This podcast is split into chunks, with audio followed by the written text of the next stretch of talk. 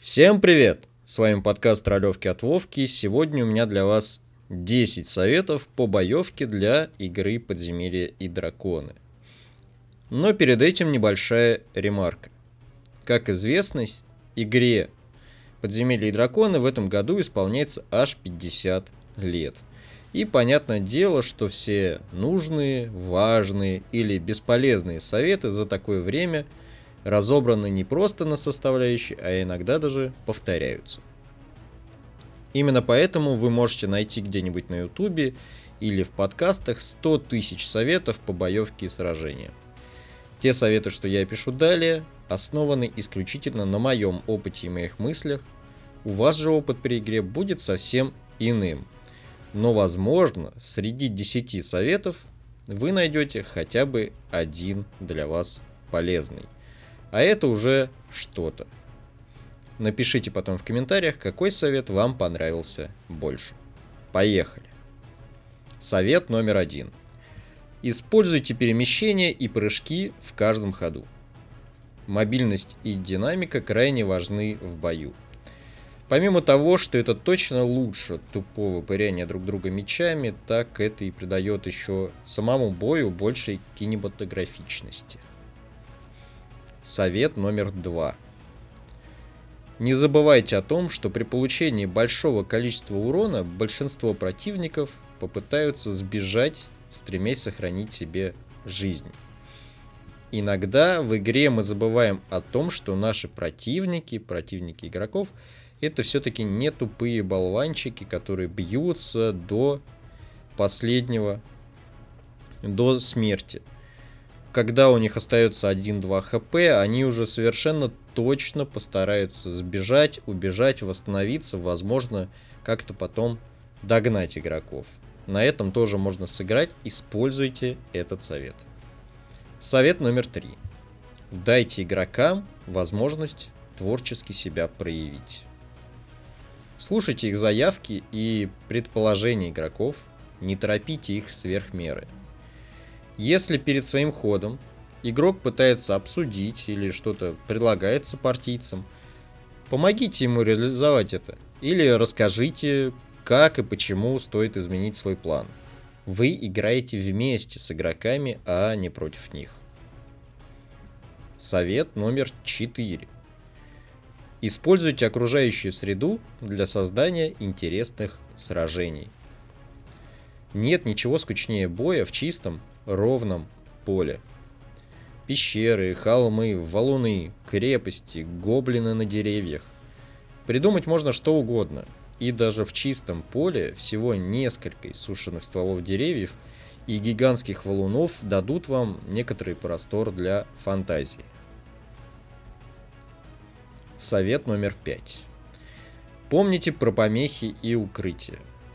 Если враг допустим, вышел прямо на игроков и начинает сразу же в них стрелять, а потом не двигается с места и не пытается как-то укрыться или спрятаться, это совсем не интересно.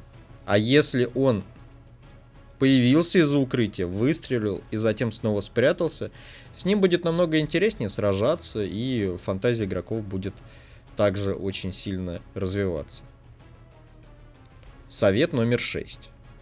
Напоминайте своим игрокам, что противников можно швырнуть в стену, сделать им подножку, кинуть песка в глаза и, собственно, делать вообще все, что угодно э, в рамках, конечно, правил игры. Это тоже важно, потому что иногда и игроки, и мастер забывают про это, и боевка, опять же, превращается либо в перестрелку заклинаниями и стрелами, либо в пыряние мечами в ближнем бою, что тоже не всегда интересно. Совет номер 7. Натолкните игроков на идею взаимодействия между друг другом. Чтобы они придумывали какие-то комбо, какие-то связки, помогали друг другу в бою. Здесь очень много вариантов. Игра позволяет делать какие-то взаимодействия между игроками – позволяет, например, э, размахнуться и швырнуть своего противника в толпу какого-нибудь варвара, чтобы там он пришел в ярость и начал всех раскидывать. Почему бы нет? Попробуйте. Совет номер 8. И вот это очень интересный совет. Во время боя пускай сначала ходят игроки по своей инициативе, а уже потом ведет монстр в бой мастер. Потому что, когда у вас чередуются игроки и противники, это не всегда удобно. Бывает так, что у вас часть, большая часть игроков сходила в начале раунда, потом много-много противников ходят, и потом уже в конце кто-то один сидит и грустно вдыхая, ждет, пока же мастер накидает этот десяток своих кубов, пока он все это запишет, пока он всех расставит. В общем, это может сбить э, настрой игрокам и, в принципе, не очень хорошо будет для динамики боя.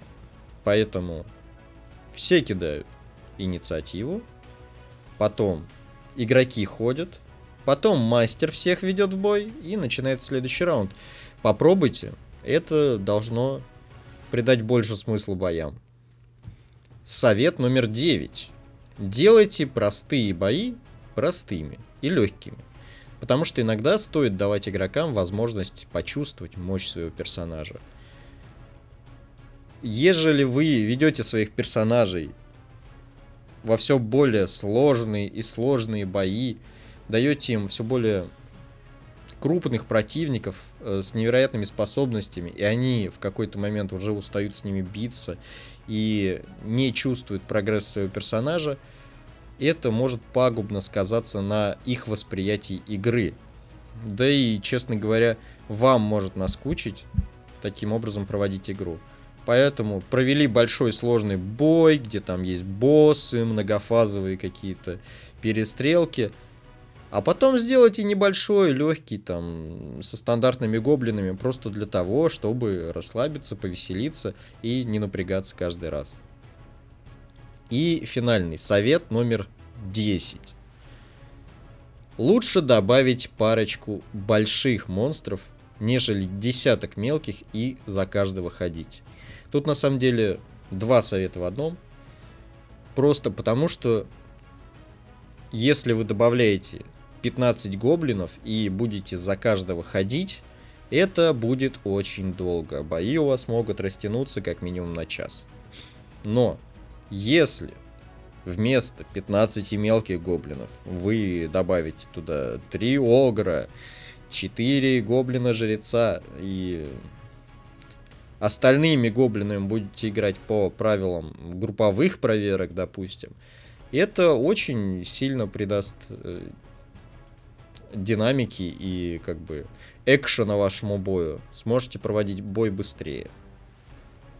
Теперь по поводу больших монстров. Не забывайте о том, что стоит балансировать бои перед тем, как их проводить.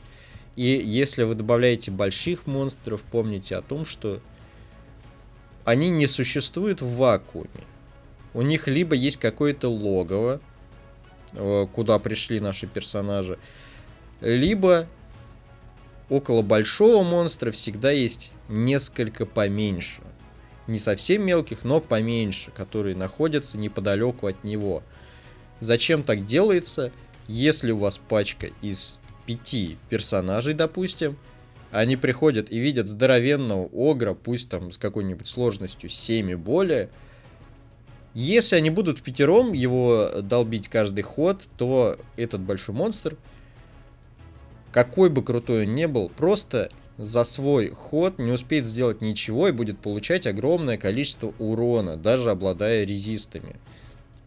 Это не будет интересно ни вам как мастеру, ни вашим игрокам, потому что когда остается один противник, которого вы можете нашпиговать стрелами, заклинаниями, и потом еще максимально эффектно отрубить голову секирой, это неинтересно. Это получается какое-то избиение. Э, так играть скучно. С советами закончили. Я надеюсь, что они окажутся для вас полезны. А теперь пару слов о новостях нашего маленького сообщества.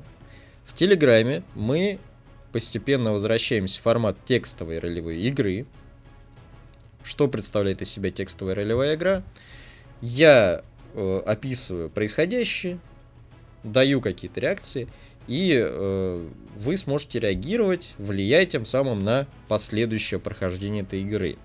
Но здесь у нас будут изменения. Мы, собственно, вводим э, механику кубиков.